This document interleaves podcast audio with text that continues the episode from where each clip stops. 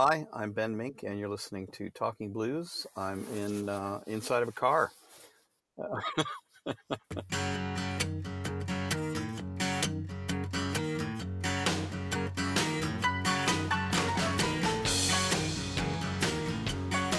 So why are you inside a car?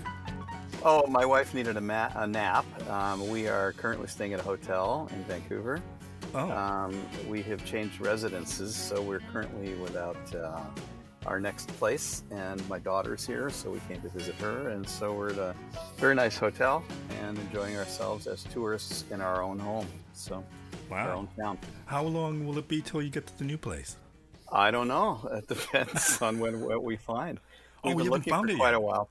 No, but we uh, we have a, a cottage on Pender Island, so we are hanging there and uh, coming to town and enjoying the uh, the adventure. So tell me, you're you're a multi instrumentalist. I know that you started off with the guitar, um, then went to the fiddle. But tell me how music came into your life. Um, I think it, it, uh, it's it was always in my life. I mean, my father's family were uh, his father. My grandfather was a religious singer and a. Um, I think we spoke about it just before we started the interview. My parents are Holocaust survivors from Eastern Europe, and my father's family were Hasidic religious, um, uh, uh, you know, uh, singers and um, very serious about. Um, that part of uh, you know the history within the family um, and song and joy through dance was part of that um, they studied and they um, and they prayed and that's really what they did and that's all they did so the idea of composition and music and um, it being a lifestyle and something you're compelled to do i suppose came genetically to a large degree my sister studied violin at the conservatory on, in, in Cleveland on scholarship. And I used to go to the lessons and sit on the floor. And um, I was there for years while she studied with the concertmaster of the Cleveland Symphony. So though I didn't play, I absorbed. And that's really how it started. Both my parents are extremely musical, and we listen to, you know, rock and roll and Broadway and um, religious music and uh, you name it but it was always in the house. Everyone sang, and um, it's I think all I really ever wanted to do, and I was very fortunate in being able to carry that through. So Um, I hope you don't mind me asking about your parents being Holocaust survivors. How how did, did you did they talk about that a lot, or did they not talk about it at all? they didn't not talk about it a lot. It was it was it permeated you know every moment of our uh, childhood and and everything. I think it was the the cloud and the the air that we breathed, but it wasn't particularly de- depressing. It wasn't. Um, you know, it, it wasn't oppressive in a way that um, I think it would destroy a family at all. It simply was what it was, and you know that as a kid. You you know, everybody grows up in the house. They don't know if it's dysfunctional. They don't know if it's a great house till they get older. Right. Um, my parents are remarkable people.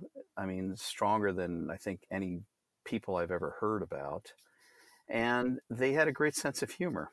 And I think that's really what got us through it. There was a lot of Hogan's Hero type dark stories, but they were told with um, just black humor. And it's simply something that you grew up with. I think your viewpoint is not the same as anybody else's you're, that you're going to school with, unless they had the same background. Right. Um, and the differences between other children who are Holocaust survivors, it's very unique. Everybody has their own family history. I knew a lot of them growing up, and um, everybody's story was different. You know, some parents functioned well. Some parents, it was heartbreaking what what they went through. Some Mhm. parents denied it. Some parents didn't even tell their kids what they went through. Right. Um, mine, um, they were very matter of fact and um, but funny, and I think that was the, you know, that was the grease that got us through it all.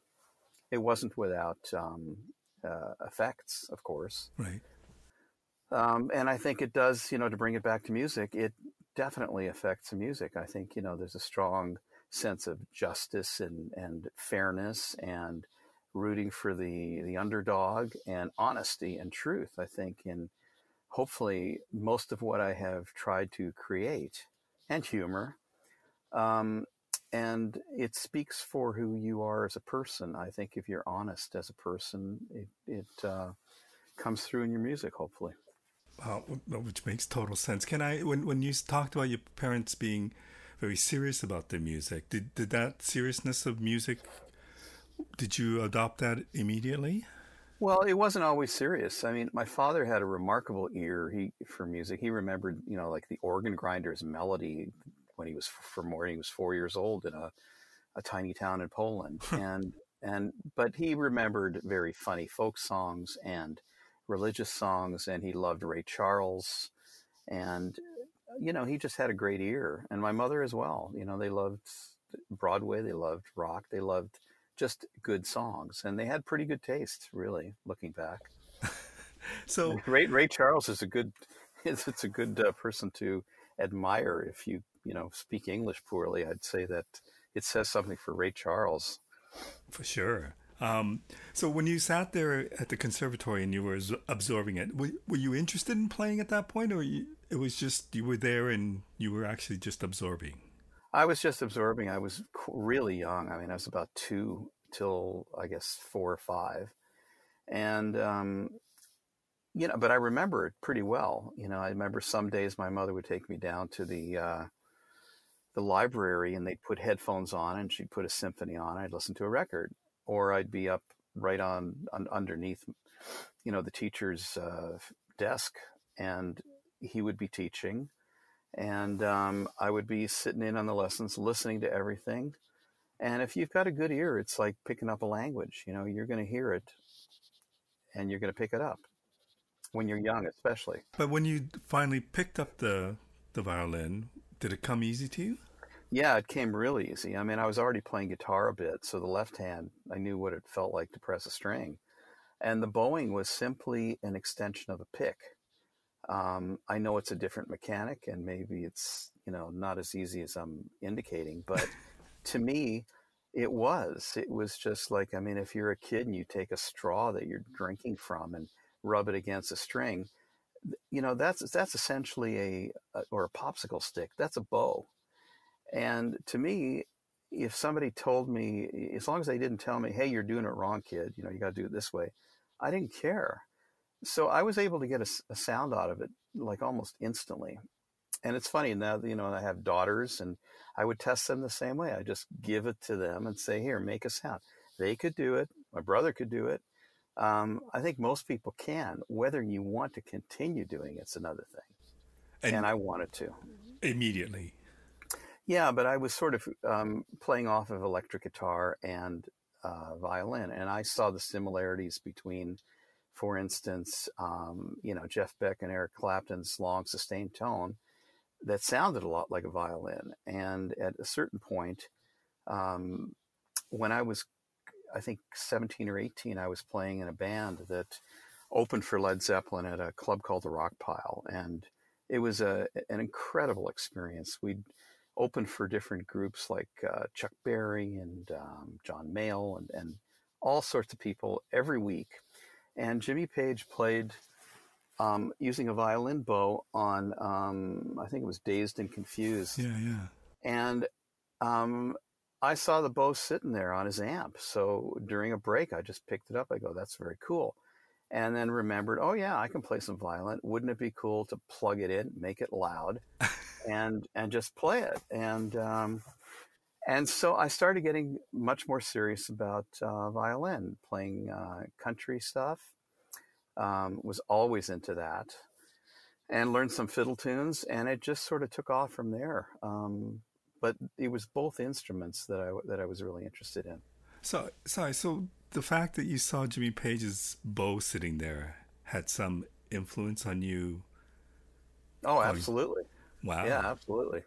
Um, well, you know, I mean, like they were not the Led Zeppelin of of of you know mythology and lore. Yeah. Then they were a band. I mean, I was really into the Yardbirds and Jimmy Page played with them, so I know who they were. But when they played, you know, in, in February of uh, 1969, which is when it was, they had to advertise the band as Led Zeppelin, featuring Jimmy Page, because nobody knew who they were. And though they were respected by musicians, um, there was not that much interested. So uh, there was not that much interest at that point. So you know, we'd hang around all day with them, and you'd hang, you'd just talk, and um, they were just burgeoning rock stars at that point. So you could you could borrow a violin bow. I probably shouldn't have, but thank, thank you, Jimmy. I was very careful with it. And, um, you know, you could exchange ideas, you could talk a bit. It was a, a very gifted time. It was, it was, incredible, really. So, this was the country rock band Mary Lou Horner, correct? That's right. Yeah, with the worst name possible. so, there, there, was, there wasn't a Mary Lou Horner? No, it was. I have to say, it was my idea. It was really Mary Lou Horner whiskey cloggers. But I, I, I thought if people thought there was a girl in the group, they'd come to see us. So and then it became a joke because we were really into Buck Owens and, and a lot of country good. We played some country in the uh, in the band, and um, the name was too big to put in the marquee, so they took whiskey cloggers off. Yeah, it was a, very special time. Okay, so kids. yeah, okay, so you're you're young kids playing and getting a, a nice weekly gig at the Rock Pile.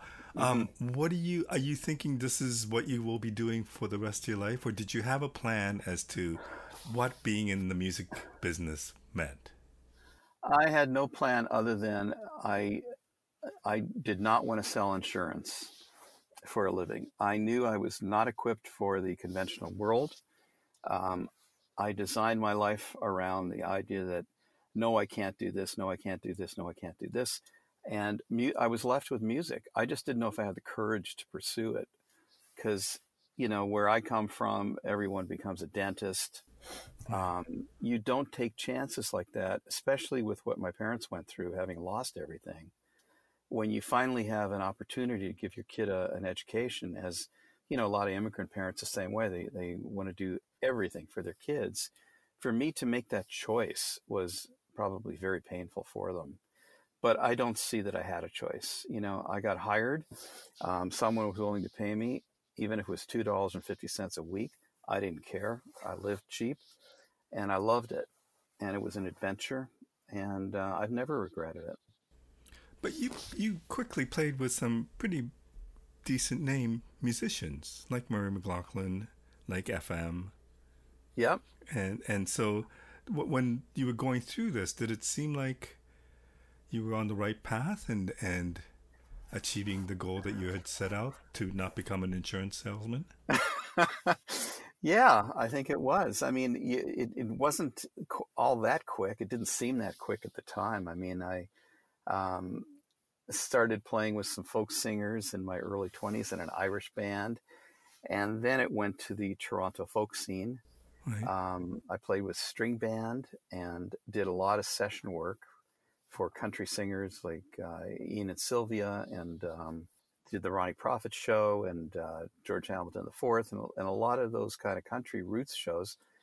And um, then I met Murray McLauchlan through um, a session I did for him on uh, "Sweeping the Spotlight Away," I think, on that album. So, can I ask and, you, how yeah. did you get the original session work? I mean, were you just that good that you could I guess people, not many people played violin and mandolin at the time.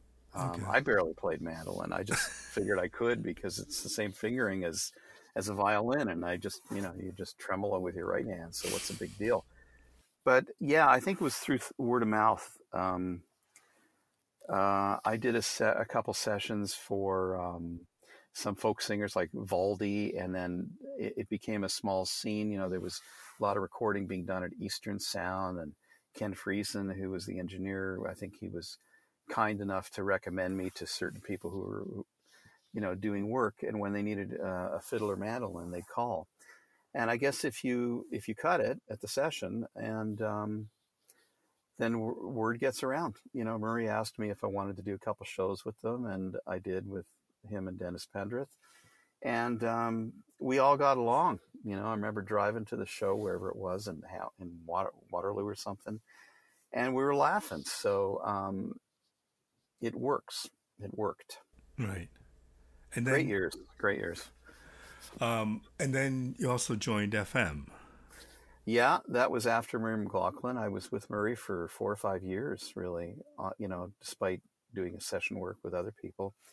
And FM, in you know, it, it allowed me to incorporate the idea of writing because I was a sideman really for most of those, um, most of the acts up to that point. I was about, I guess, 26 or something. And I met the guys in FM. Again, they hired me because, you know, Nash had just left and they had a deal to do a um, direct disc album. And they didn't have they didn't have a violinist, a mandolinist, and, and elect, who understood electric playing. Uh, there were only two of us in the city, I think. so uh, they said, "Who's this guy? He sounds like an old hick. You know, let's give him a call." And uh, they were surprised when we were all sort of about the same age, and um, I just did it as a session, and that worked. So they said, "Look, do you want to maybe join the band? We've got a record that is really happening now, and we need somebody to fill because because Nash just left." Uh, I knew nothing about the progressive music scene, like absolutely nothing. Um, I remember, you know, a lot of people know I'm friends with Geddy Lee, and he sat me down once to educate me about the progressive scene. and he, we played. We had one evening where we, you know, drank Armagnac, and he goes, "Okay, this is called Dark Side of the Moon. It's by a group called Pink Floyd." And we just did a crash course in progressive. And I go, "Oh, okay, I get it now. You know, it's just folk music, way louder." You know, and uh, that's interesting. The way you're true. putting it. um, but it's also it also meant that you were in a different position in the band. So like com- Yeah. composition is one thing, but also um, you were more of a, I presume more of a fe- featured player. Yeah, I was, but um, I mean, I always wrote. You know, I always wrote songs. Um, we just called it making stuff up. And if you had a, a, you know, if you like, if you had a job, you would write a bunch of things the day before.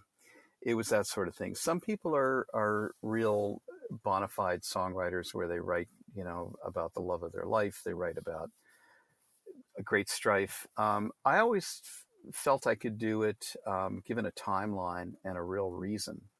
And I love doing it. I do it all the time. I think it's just an extension of improvisation. It's just very select improvisation where you look for the hooks, you look for the riffs that really count, and you put it together in a compositional landscape that hopefully has, you know, hooks and really communicates. But um, when I started playing with FM, I learned an awful lot from those guys very quickly about how to structure pop songs, you know, things I never really thought about. I also learned a lot from Mendelson Joe, you know, about drums and groove and things that I intu- intuitively felt. But watching him play and working with him really got down to a, a grassroots, um, earth and stone understanding of what rhythm really is. But I guess my point was all of a sudden you're not a side player in FM. I would Mm-hmm. presume that you're more of a focus. Yeah. How was that adjustment for you? Um, it was fun. it really was. Uh, it was not easy. You know, we toured an awful lot, and there were a lot of business problems and some personality conflicts. But um, it was a fantastic education and something that you know the rest of my career would never have happened without that. It was it was like a real university for me and I enjoyed it. I mean, it, took a little bit to. I think Cameron uh, Hawkins uh, helped a lot in in educating me about you know how to do an interview. How you know you got to get out there. You're the only one who's not stuck behind some equipment, so you've got to stand up there. You got to jump off a drum riser a little bit. You got to look like you're having fun, and I was. So um, it was a learning experience. But quite different from the Silver Tractors. Oh yeah, it's not a. It's it was a completely different thing. I mean, you know, Murray was a star, and Right. Silver Tractors were. Uh, they're a great band, great band, um, but you're still a support, you know, and you're not writing the material. You your job is to support the singer, and even in a group like FM, your job is really to support the singer. But you know, progressive music was instrumental in its very nature so you could you could hot dog as well.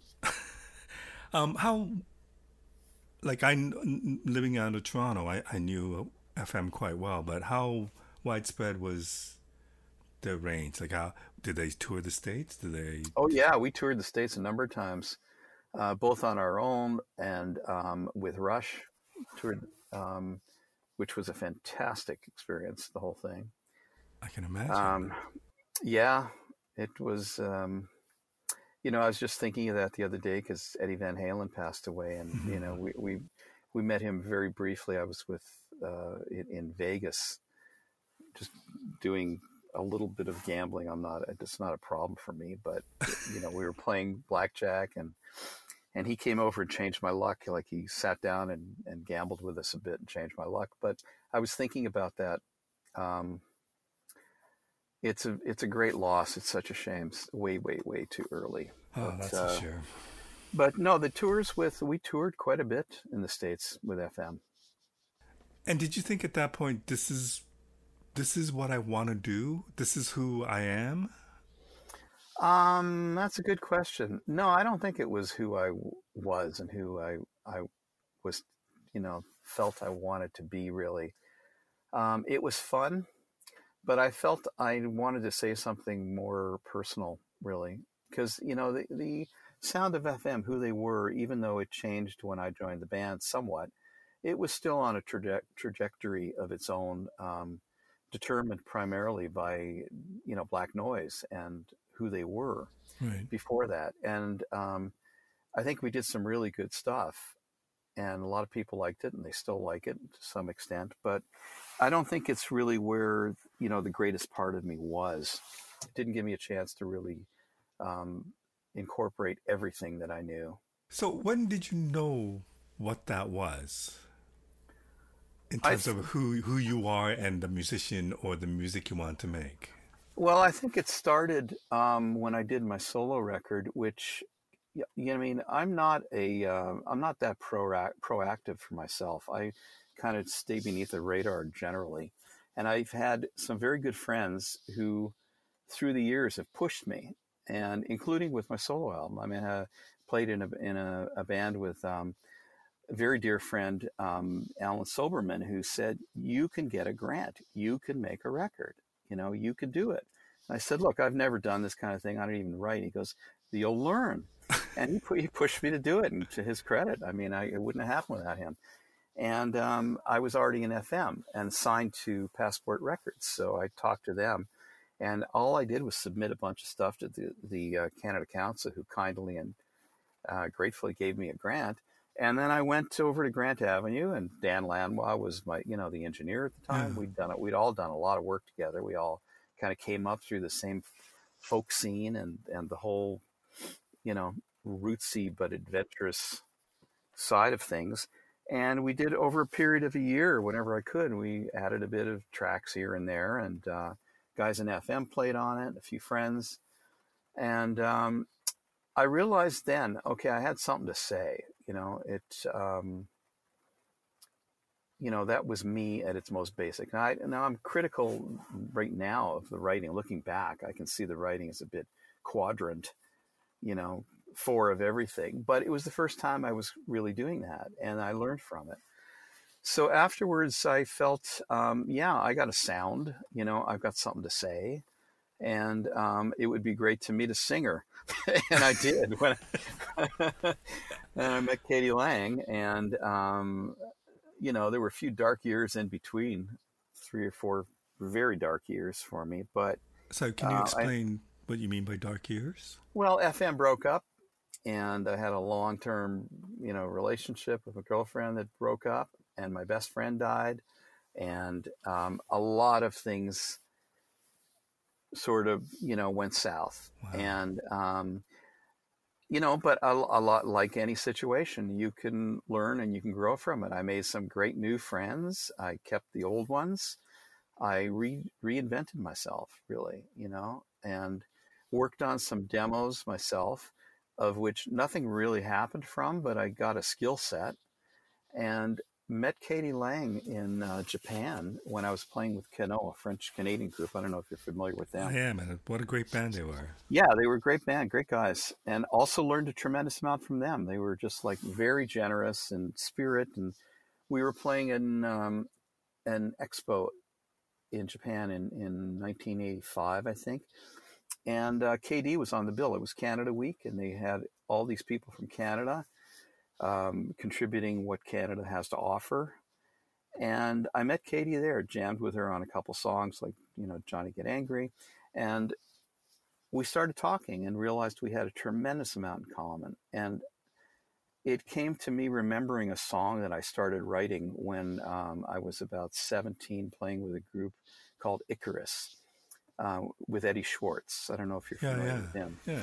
And um, I wrote a song, was too shy to bring it to them at that time, and it was a it was sort of a rock square dance. And then my when I came back from Japan a week later, my niece was going through my old school notes and says, "Oh, look at these notes; they're so funny. I found them." And the song was in there, and I took it as kind of a sign to finish writing it. And I sent it to k.d.'s, um, you know, secondary road manager, and heard back from her and um, her manager and Seymour Stein within 24 hours that they love the song. Why don't we get you guys together to write? And uh, my world shifted very quickly. Wow. Um, I want to follow up on that, but if we could just go back to your solo album, the Foreign mm-hmm. Exchange album. I just heard it the other day, and I thought, for something that was recorded in 1980, I believe that was the year. Yeah, and probably it, earlier. I think it started in 78 or 79. Yeah. But but it really stands the test of time. Like it doesn't sound dated to me. Well, I, I, I, I think, yeah, I, I, I don't know how calculated that is. I mean, I, I think I always had a sense that if, you know, if you use a wah wah pedal, it's going to date that song. Uh, and, you know, unless you want to do a wink of the eye funny thing, it's going to date that album very quickly. So I, I was always aware of doing things that were trying to do things kind of timeless. You know, it's like wearing jeans and, and uh, desert boots or something. That's not going to go in or out of style. Right. Um, if you wear platform shoes and uh, you know acid wash jeans, they will go out of style until they come back the next time. But there are certain things that just last, like acoustic instruments and licks that are not um, strongly identifiable with a per- particular style. Um, if you're conscious of it while you're writing it and recording it, those songs will, uh, or the sounds will be timeless. And hopefully the material itself will will hold up and that will last through time. But you know a lot of it is just getting the thing noticed anything noticed these days. There's so many incredible players out there and and talented people. It breaks my heart to see what what they have to go through now. Mm-hmm. you know, it's to be young now and talented is you know not it, it was always difficult in music but it is just heartbreaking now I agree, but I, I just get the sense that when I meet the young, talented people, they're determined and probably just as determined as you back then. Yeah. You know, and, and then yeah. they find a way. I know they are. I mean, I've got two young daughters in their early 20s or middle, early 20s, and I see what they go through, and they're wonderful kids, and their friends are great. And, you know, on, to one extent, you only know what you know, but if you're talented and you got no place to run with it, like especially during COVID. Mm-hmm. You know, I mean, you can develop other skill sets and go sideways, but you want to be performing. You want to be sharing it in a tribal sense with with everybody in the world. And you know, Zoom's a great substitute. It's, it's better than nothing, but boy, it, it lacks. You know, hu- you can't get the three dimensional human tribal feeling there. Not the same way. There's no no comparison. No, or the amount of time that you put into doing gigs like you did. Doing no, you can't. Gig, right? No, no. You know, I, I, I serve on the board of the Vancouver Symphony, and it's really interesting to talk to some of the players there and the conductor about, you know, they have to recalibrate their their sense of timing and pitch based on a six foot distance. Mm-hmm. And, and that's not easy. I mean, you can get used to it, but it's not easy. And I don't know if the quality will be, you know, how, how can the quality be the same as it is under normal circumstances? We were not designed, as symphony wasn't right. designed to sit six feet apart, even if there's only 10 players. Um, you can get pretty good at it, but it's going to feel so good when it's done, when it's over. and everybody can get close again, yeah, and yeah. Uh, you can lean in. Um, you know, but we're all doing the best we can.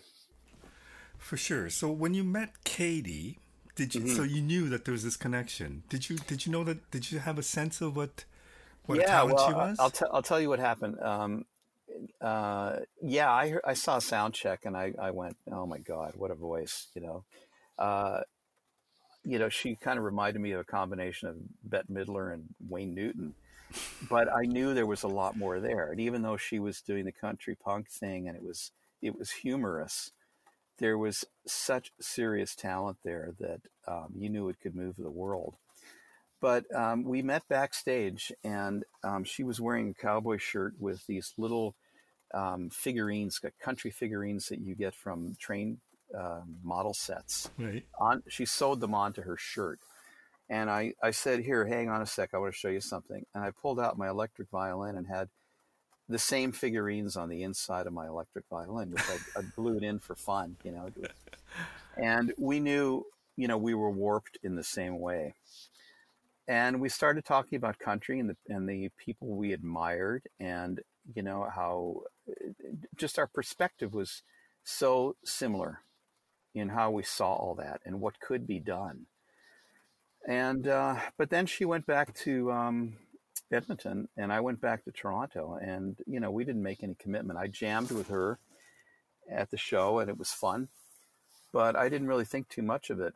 And um, then I sent her that song, "Turn Me Around," and another song, "Tune Into My Wave," and she said, "Listen, we're going to England to make a record with Dave Edmunds. Would you consider coming and joining the band?" And um, I'd never been to England and it seemed like a great opportunity. I was wasn't I was free, mm-hmm. and um, I took it, and um, it was one of the great adventures of my life for sure. It was fantastic. So when something like that happens, and it happens a lot to many musicians, just this chance meeting that changes your whole life. Mm-hmm. How do you view that? Well, it's hard to view at the time as um, you don't know the impact of these yeah. things until it goes by. I knew, um, you know, having worked with very, very good singers before, what kind of a, a talent she was. And I knew that I can't sing. I mean, I, I never, I, I tried and, uh, being asthmatic and, you know, phlegmatic, I, I, you know, I just could never pull it off. I can sing things back to people. I can describe ideas, but my voice was really in my, the instruments I played. Right. And, um, to work with great singers was, um, you know, a wonderful opportunity. And I felt I had something to offer them because I can frame a vocal quite well, I think, you know, with the way it, it, the instrumentals go around it. And, um, you know, and, and I like companionship, you know, it's, it's a it's a very difficult thing to sit in a room and create music by yourself. Mm-hmm. I can do it, but it's lonely. There's there, that, that joy part of it is not there. That moment of like, you know, holy shit, that is really good. Yeah, yeah, yeah. Let's do it again in the chorus. Um, you know, that moment of discovery, which is hard to do when you're on your own and and working in you know the digital platforms with six thousand cornucopia choices per second based on sample libraries, um, it's not the same thing. It's being fed to you instead of you, you know, digging in the earth and growing your own little thing. And there's times and places for both of it. But personally, I think when you're in a in a band with a a group of creative individuals and you discover that moment or you do the take and it's undeniable that it is so much better than the 15 attempts you just did before that that's a moment that can't really be described. And I don't think it happens nearly enough these days because everyone has their own computer. Right. You wrote these songs and you continue to write. Then you have a massive hit with Constant Craving. Yeah. I remember the first time I heard it and fell in love with the song. Oh, did it have did it have that effect on you? Like did you know it was something special? No, not really. I, I knew it was it was good. Um, k.d. was really the last on board for it. I think um, she felt it was probably too bouncy and poppy for you know the record. Um, and it's not that I even saw commercial potential in it. Um, I just liked the song. I thought it had a lot going for it. It wasn't like anything else quite on the album, and um, no, I had no idea it was going to do what it did. Wow. Nothing. I just, um, I think uh, we were playing somewhere in the U.S. We were, you know, because it came out as a single in Britain first, I think, and nothing happened for a few months. Oh. And then it, then it, then they launched it in um, in America, and it sort of started garnering radio stations right away. And they said, you know what, based on our our data and our stats, this looks like it's a hit. And so we were on the road. I didn't think too much about it. You know, you're just playing the shows and getting on the bus.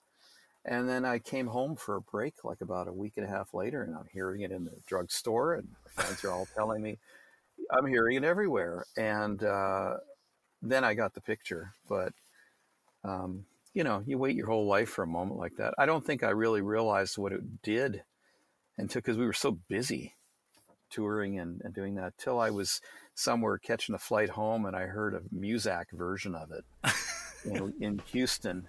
Uh, you know, thinking to myself, that sounds really familiar. That's interesting chord change. And you realize someone has schmaltzed it up and turned it into a Muzak background music for insurance salesmen.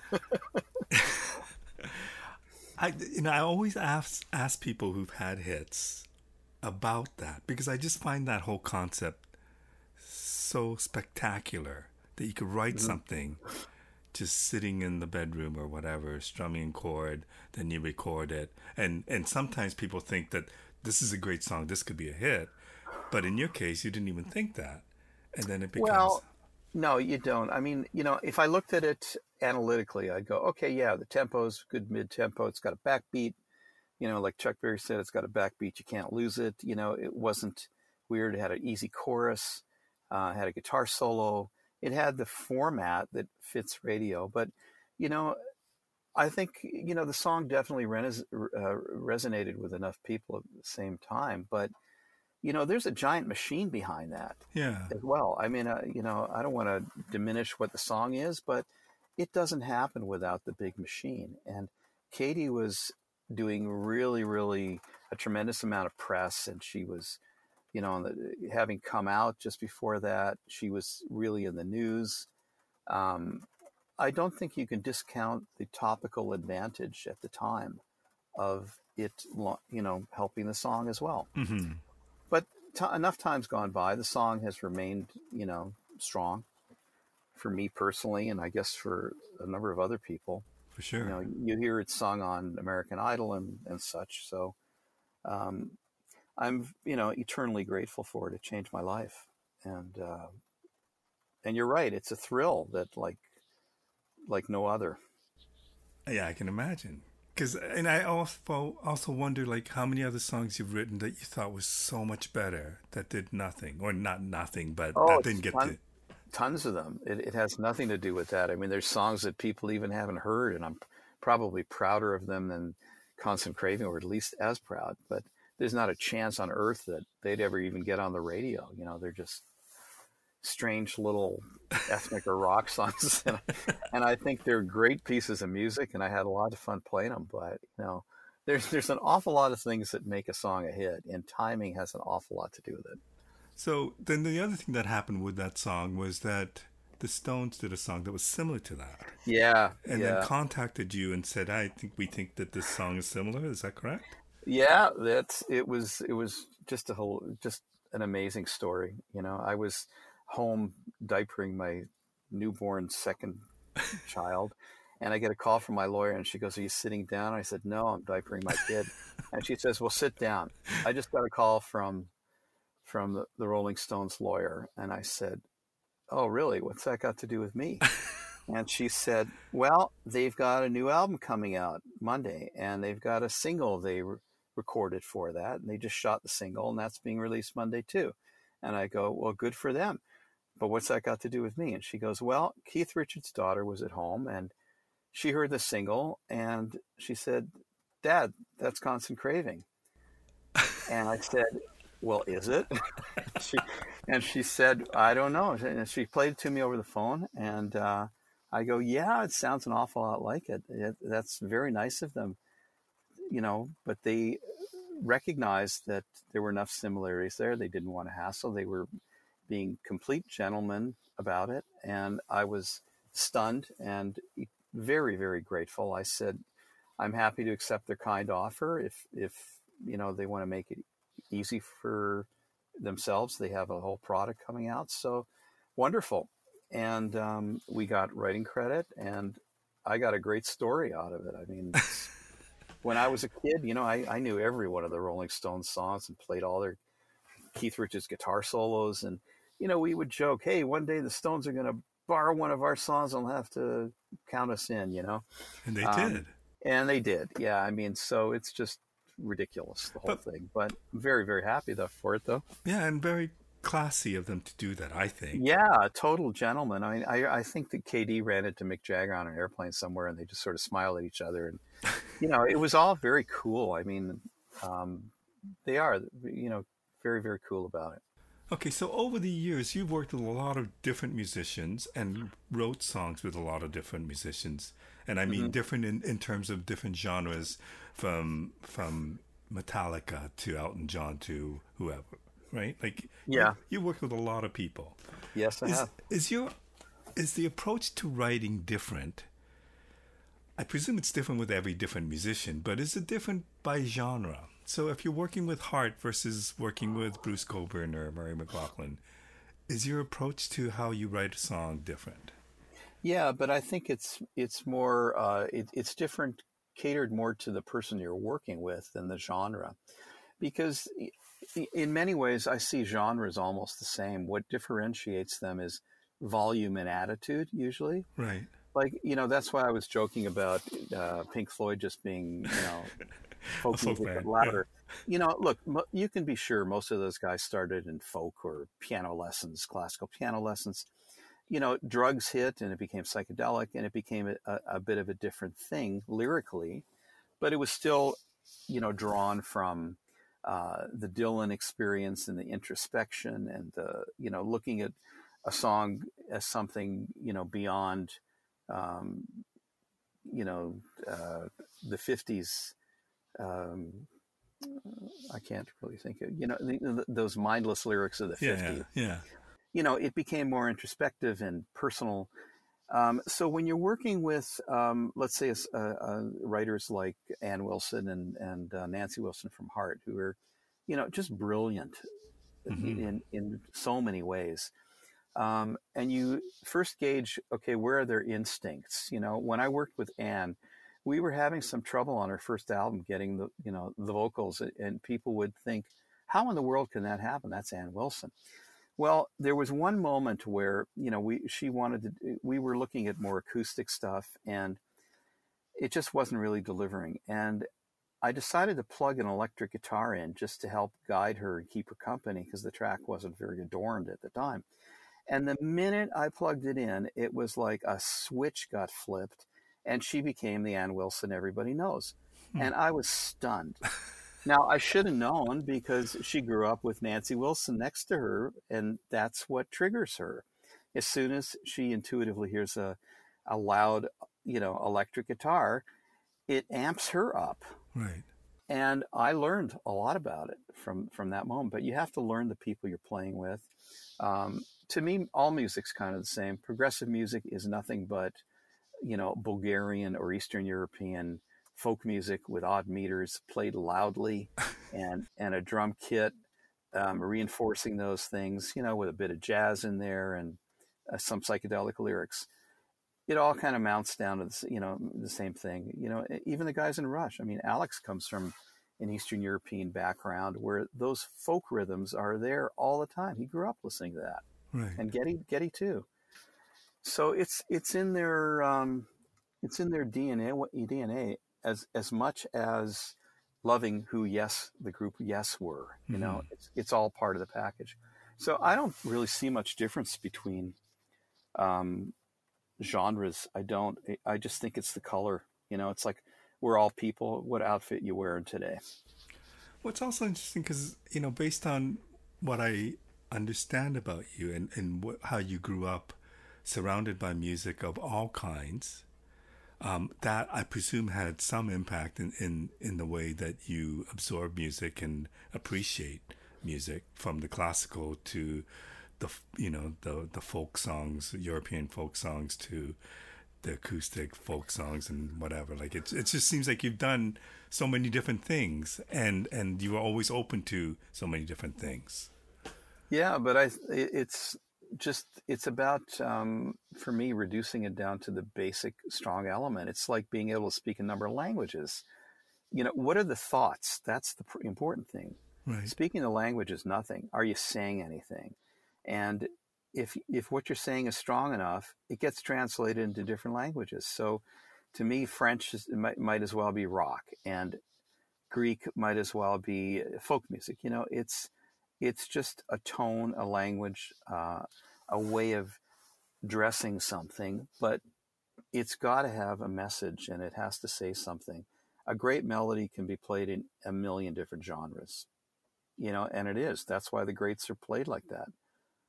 The great songs. Right. So is it, is it because of your songwriting that you got into producing, or how did that? How did your producing work come about?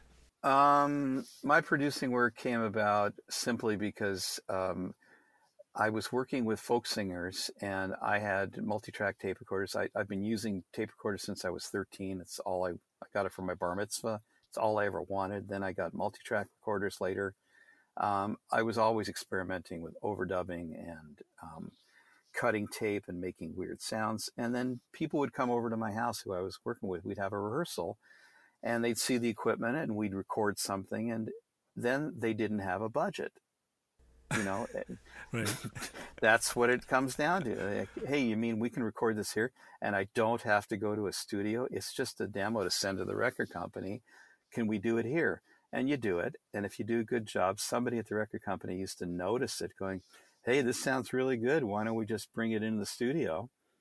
Um, and that's what happened. It's just you know word of mouth. It happened very casually. I didn't really try to do it. Then you do it once and you go, hey, somebody just hired me. Maybe if I get a better tape recorder, someone else will hire me. and uh, and you do that, and then you start. Um, but it's been you know it was years playing with Murray McLauchlan. I'd be there every minute of making those records, and see what they would do, and I'd learn. What point did you think you were good at producing? I think when I saw what others were doing that I knew was wrong, like drinking too much wine at, at the session and forgetting to punch in, you know, the accordion overdub or whatever when when I knew it was there and we worked hard to get it. And right. you know, okay, it says something for the personalities, and I'm not I'm not going to mention any names whatsoever, but when you recognize something that you know should have been there or something is too loud, really too loud, and it was and it goes to record like that, then um, you have an opinion about it. Right. And you know, maybe you're wrong. Maybe the loudness is exactly what the record needed, and people love that. But you start to get um, you start to get opinionated about what could be and think you could do better, and then your own style comes out. And is it easy to apply that knowledge to anybody? That would come to you and say, Ben, I want to work with you. I want you to be my producer, but I do industrial heavy metal or yeah know. i wouldn't i wouldn't take um, you know the job if i didn't think i could offer something. And mostly you have to know where the people are coming from you know? Um, i would ask simple questions like who do you listen to at home? Right. You know and if they said certain artists i would know that you know this is not going to work. Right. You know? Um, like if they love heavy metal, but they they you know they listen to nothing but Barry Manilow, you know there could be a problem. and I know that the problem will translate into me doing a whole lot of work and them not liking it because your taste is so different. So right. You have to be careful who you you know. I would usually try it with one or two tracks. I thought that was a fair way to do it. See and, if it works. You know? And then you've also worked with some pretty big names. Is there anything about them that that you think they are who they are. They are as popular or they've had the success that they have because of what they do. Oh yeah, I mean most of the greats are great for a reason. It's not you know, it's not just that they had a great manager. uh, or they got lucky. If they stuck around and and repeated that success, it's just astounding to me to to be in the same room with some people who, you know, when you hear those voices you've heard a billion times on record, and you're standing right next to them and they're doing it, and you see how effortlessly they're doing it, um, you go, okay, I get it. They're not trying. They don't even know what they're doing, and and they're that good, you know. Um, I mean, I've heard k.d. lang sing "Happy Birthday" to me on the phone, and it's better than any singer. I mean, it's it's astounding. She's not thinking about it, right? You know, and and the same thing. You know, you get Geddy Lee singing that stuff. You know, I mean, it's incredible to see the talent some people have naturally, like the, the just the, the the water fountain that that God gave them. They just open their mouth and it just comes out. It's incredible. Wow. Um, the other thing that you you were known for and have done a lot of was movie soundtracks. Yeah. How did, how did that happen? Um, it happened. I was doing it actually just before I met KD. I was doing some film work, and I used to do um, National Film Board film things for um, or industrial films again, people would just sort of come up, like a friend of mine uh, would just say, "Hey, you know, I know I met this guy. He's doing films, and they need something for uh, rock blasting in Northern Ontario. We need to do. We can do some um, music. They just want some folk music for that. Can we do it?" And I'd get my crappy tape recorder, and we'd go in there, and do it, and then they'd match it up. Um, that's how it starts, and then somebody hears it, and they go, "Yeah, he finished the job on time. He showed up. Um, let's give him a shot." and um, it grows from there. And it, then when digital technology started happening, and it became far easier to simply load pieces of music in against picture because it used to be a whole decimal system of calculation. It was just agonizing to do that. I can't tell you how hard it was. Really, you'd have to, to go one, two, three, go, and press video and tape recorder play at the same time and hope they lined up. Right. You know, and later when it became digital, it was a cinch. Um, but I enjoyed that. Again, it depends on who you're working with because a lot of people, the, the producers, um, don't understand how complicated the process is. And they'd say, you know, you spent all night putting together something and putting together an emotional moment based on somebody touching their eyebrow with their index finger. And then they go, oh, yeah, we cut that scene out.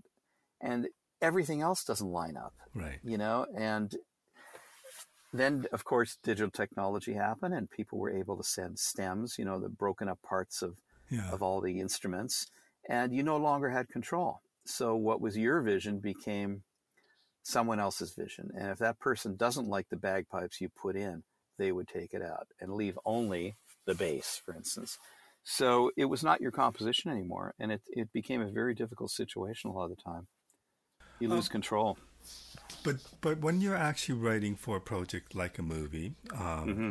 is is the writing the composition process different or the same as writing um, an album with somebody? I think it's very different. I think that your emotional investment in an album is far deeper. Um, unless you're not really into the material and you've got a timeline. Right. Um, because with films, it's, you know, that expression, um, I don't care if it's good. I want it Tuesday. You know, like right. That you know th- that runs a lot more true than with an album. An album is, at least when when I was making them, were um, they were individual statements. They were big pieces of your life. I don't know if it's the same now. It's not you know not for everyone, and there's so much more work being done by committee. You know, where where a beat gets the same priority that a lyric did in in the old days. Um, but you know, there's a lot of ways to achieve something. So, so at this point in your life, are you playing that much live at all? Like, is is all your musical playing done in the studio, or are you performing live right now? Is not possible, but no, it's not. No, but I, I always make it a part of what I do, even if it's on a, a small local level. Like I do a lot of drop in stuff. Um, on Pender Island, there's a really cool folk scene going on there, or at least there was before COVID, and some wonderful players there. Um, so I will drop in and do that kind of thing. I get together with friends all the time. Um, when I visit some of my old buddies, we always jam. I, you know, write some ambient music with, with my daughter even because it's a great dad daughter thing to do. And she's enormously musical. Um, I'm always playing. I play every day. Uh, I think it's an important part of my, just my mental balance. It has been since I was a little kid. So it's, you know, the tone I navigate my life through. And it's very, very important to me to do it even for 10 minutes. I mean, I take a, a solid body electric violin with me in my suitcase, even when I travel. And um, for at least 10 minutes a day, I pick it up and make sure the fingers are working and the, that vibrational loop between, you know, the bow and my hands and that whole thing, it, it really settles me down. Is it mainly the violin now? Like, is the guitar and the mandolin not traveling with you? No, no. I it's if I can um, stay in shape on violin, I'm automatically in shape on guitar. Uh, the the reverse is not true because you need your bowing, and, and, violin is so much more an exacting right. thing. And guitar, um, it's it's usually there. I mean, I'm I'm working on some material right now for a, a singer who's I won't mention any names, but um, I'm enjoying it, and I'm I've got a guitar, 12 string guitar, an electric guitar, and two violins in the in the hotel room, and um, I've shrunk it all down to you know just desktop technology, which is working great. Um, but I'm traveling with that now. So, that kid who didn't want to go and sell insurance, that that goal was achieved. Yeah, well, you got to buy insurance though now for all the instruments. Good point. Um, and and I have and I think there's a lot of nice insurance guys around. You know, I I look at it differently then. I I just wanted to rock really at that age. Okay, but. And, for, for that kid who thought, okay, I don't want to do that. I want to go into music, and then yeah. you look at the the path that you've taken from touring a lot and playing a lot to your film work and your production work. Is obviously this is where you wanted to end up? Well, no, I wanted to. I want to keep playing and keep producing and keep um, being active, and that was going on before COVID. I mean, there were some good things that were developing, and um, you know, I, I, I'm not at liberty to say, but there were some very cool touring opportunities I had uh, that I would have definitely done. You know, and um, and some film stuff too. But uh, it just didn't work out, you know, and there were some family things going on that I had to, as a proper human and father, had to deal with. Right. And um, that's your priority, you know. You're not single and and freewheeling, so you you have to be a, a person. Right. And uh, but no, I I want to play and keep doing it like as long as I can breathe and walk. You know, it's it's uh, uh, I think I'm just programmed for it, and I love it. So would would you consider doing another album? Like, I know you always would. Yeah, like, so what would motivate you to do another solo album? Um, I think um, just the need to make a personal statement. I think uh, you know I've been thinking about it. I've been thinking. A lot of people tell me I should be writing down my memoirs. Otherwise, they're lost forever. I'm not saying that it needs to be in a book form, right. um, but it should be down there for my family and myself. Um, there's a lot of good stories I've accumulated. Yeah, and um, you know, and another album is an audio version of those stories. Really, you know, you can revisit things that you you, you overview your life. You know, it's interesting because I reread Siddhartha, that book that I I loved as a as a kid, mm-hmm. and of course your personal view, you know, you identify with the older guy instead of the younger guy. Right. But it still has a lot of validity, and I think I, doing a record would would also be that same sort of feeling, where you've got the overview and you um, there's a certain bittersweet melancholy, but you know a happiness that you are still there and able to describe it.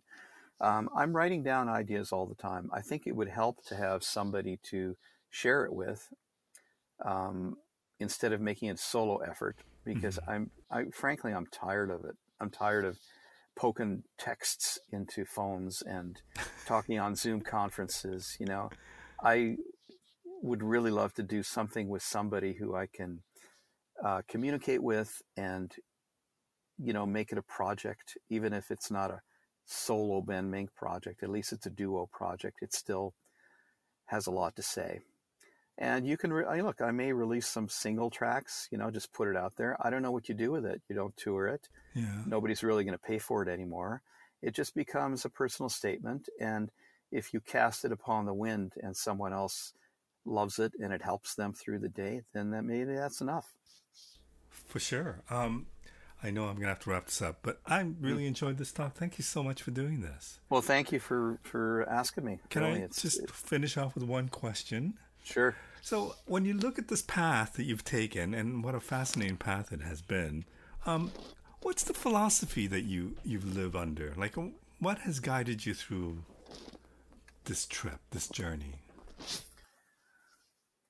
Oh man, um,